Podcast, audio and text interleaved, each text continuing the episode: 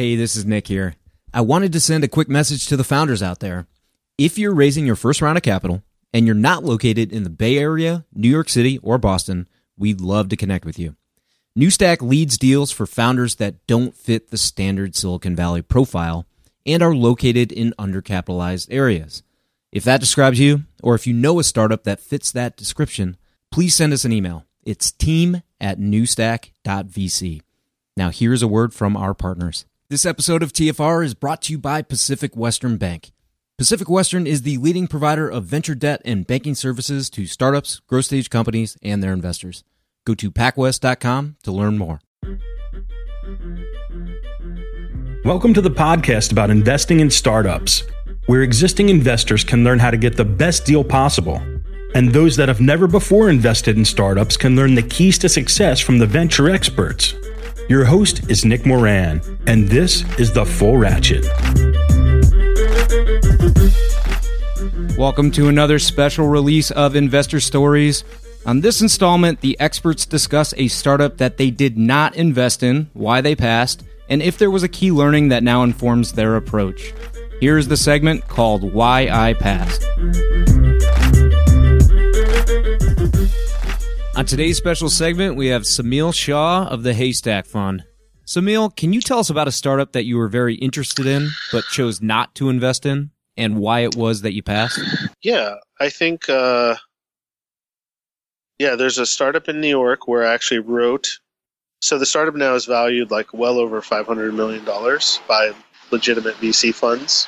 it's a consumer brand company, and it was painful for me because I had actually written a post that I wanted to see a company in this space with this model, which I never do. So that was rare. And then the intro was just thrown to me because I, I wrote this post by a friend and he was investing and I had kind of a bad phone call, like in the sense that it didn't wow me, and I just kind of decided based on that, like, hey, I don't, I don't know if I buy that, and it's kind of frustrating in the sense that even though I didn't get to meet the person face to face, and if if they were local, I probably would have. That investment could have probably, geez, more than returned my fund just one phone call. Wow. Uh, yeah. So you know, there's I have a few stories like that, and every investor does. You know, how much time do you have? maybe pick out a key one where you learned a big lesson, and maybe it's changed the way that you approach things now. Yeah, I think that I had known Gagan from Sprig for a long time, and when he started the company in the seed round, I could have easily just texted him and said, "Hey, can I put in some money?" And he probably would have said, "Sure." And I remember, I remember thinking to myself, I, I just don't think that idea works. I kind of just dismissed it without just sitting down and taking a minute.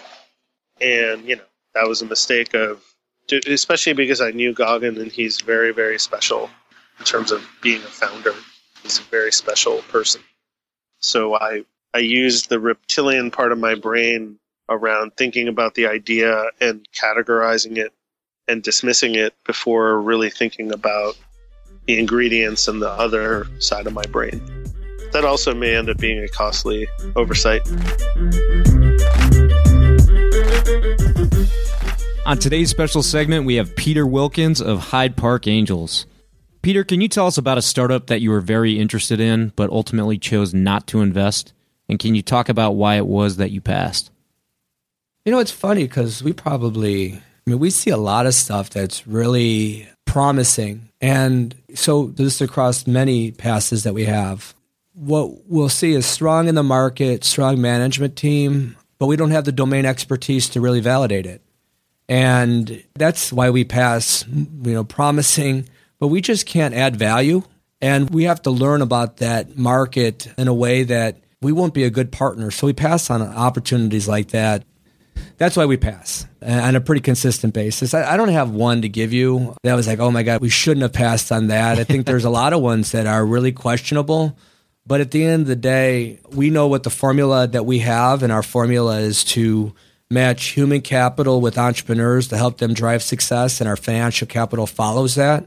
So if we can't make that match, it, we pass. But sometimes it's tough to pass because we think there is a really promising entrepreneur that we should support, but we need to stay focused on what we do well. What about situations where you do have domain expertise, but you find this variable coming up more often than not? Strong startup, maybe the idea is great, but this one seems to come up frequently where ultimately you have to pass, even assuming you do have domain expertise. The thing that would most likely come up is can we determine if it can become a pattern for the desired consumer of the product, whether it's B2B or B2C? So the market is starting to show that it's somewhat validated or there's enough evidence in a sense that, hey, this is really intriguing, but we can't get comfortable with the fact that it will really start to develop a pattern that's recurring. And so it's like that traction element of how much evidence do you need that there's a value prop that we can really get the traction we need to be able to validate it to that next step? And I think that's where the grayest area, you know, it's just tough to tell sometimes. And that's also sometimes we should not pass, and then sometimes we should have passed. Um, right. Yeah. And I think, you know, we got a couple that that are like that right now. At this point, if you're a VC, you've heard of Carta. You've probably even accepted securities from a portfolio company on the platform. It feels like every new company is using Carta, and there's already 16,000 VC backed companies on the platform. They also offer tools and services for VCs like fund administration. Carta has an army of fund accountants delivering high quality service and dedicated teams of engineers, constantly improving the functionality of their user friendly investor platform with in app quarterly reporting, real time fund metrics, LP portals, and more. It's also easy to switch from an existing fund administrator or to augment your in house team with their service. Learn more about their services at carta.com forward slash investors. And this episode of TFR is brought to you by Pacific Western Bank. Pacific Western specializes in providing financial services to startups, growth stage companies, and their investors, helping to navigate financial obstacles by providing access to funds and expertise. Pacific Western's customized products and team of venture banking specialists provides a banking experience designed specifically with startups and VCs in mind. If you run a tech company or if you invest in tech companies, it's strongly advisable that you build a relationship with the folks at Pacific Western. Go to pacwest.com to learn more.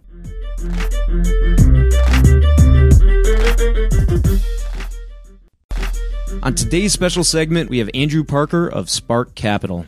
Andrew, can you tell us about a startup that you were very interested in but chose not to invest in and why it was that you passed?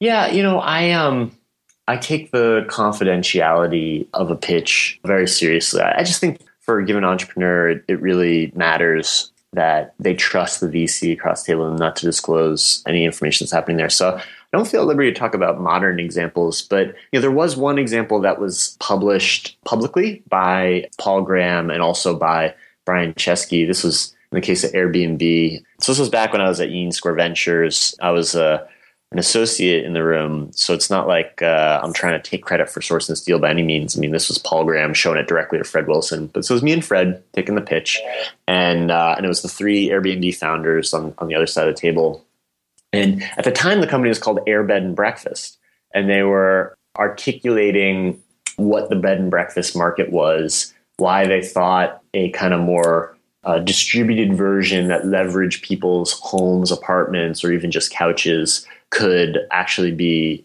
a means of competing.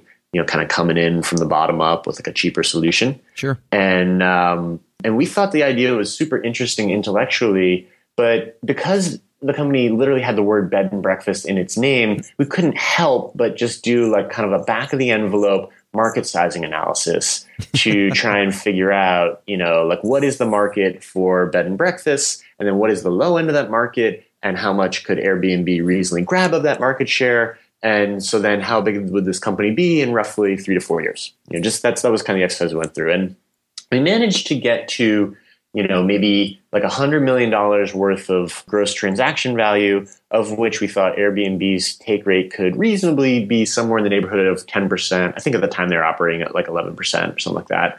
And so we thought, you know, okay, they could get to like uh, $11 million, and maybe it's even more like $20 million because perhaps we were too conservative in this case or that case or whatever. But we, we couldn't reasonably stretch ourselves beyond a $20 million you know, recurring revenue run rate. And we were like, well, that's not really venture scale. So there's something super interesting in here, but probably isn't for us.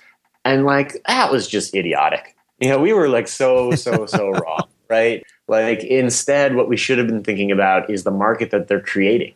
That, you know, that they were creating like a, a totally new way in which someone might travel, a way that might be completely preferable. You know, I think of this very similar to the way that I think of Uber, where you know, people think Uber is a replacement for the taxi market, and I think that's actually the least interesting part of Uber. And instead, it's you know the replacement for car ownership, where Uber gets super interesting. And you know, we should have been thinking about Airbnb this way, but we weren't, and so we were idiots. it's hard to to know when consumers' ideology is going to switch, right? From I need a hotel when I'm on vacation to well, there's this whole supply side that's untapped, and I could stay at an even better place with even better amenities and, and even better services.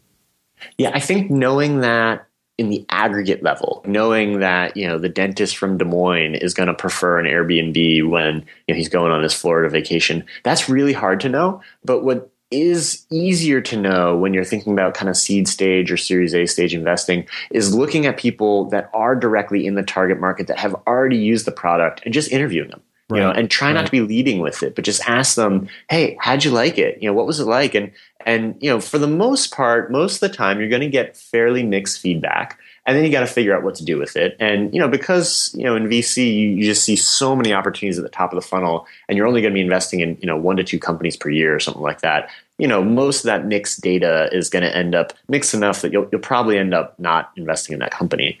But once in a while you're going to do these customer interviews and people are just going to shake you. They're going to grab you by the neck and be like, you don't understand. This is like the best experience ever. This is changing the way that I either do business or enjoy my leisure or whatever the, you know, the thing that is being solved. And that's a really great leading indicator that you have a good early stage investment on your hand. You know, when Steve Blank was on the program, I asked him about how one can determine if the innovators or early adopters are actually going to be representative of the early majority, late majority, et cetera. Do you have any thoughts about how you can parse out or ferret out if some of those early evangelists are really going to represent the ideology of, of the mass market?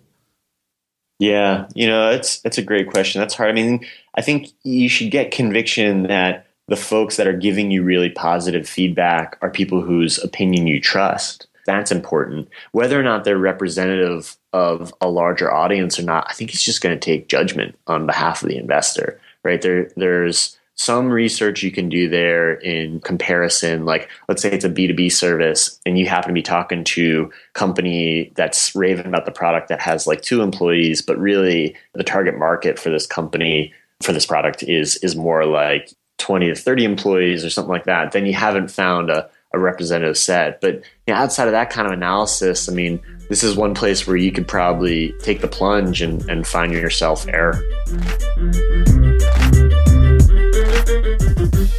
That will wrap up this installment of Investor Stories. Head over to thefullratchet.net to leave a comment, sign up for the newsletter, or find resources discussed on any of the episodes. Until next time, remember to over prepare, choose carefully, and invest confidently. Thanks for listening.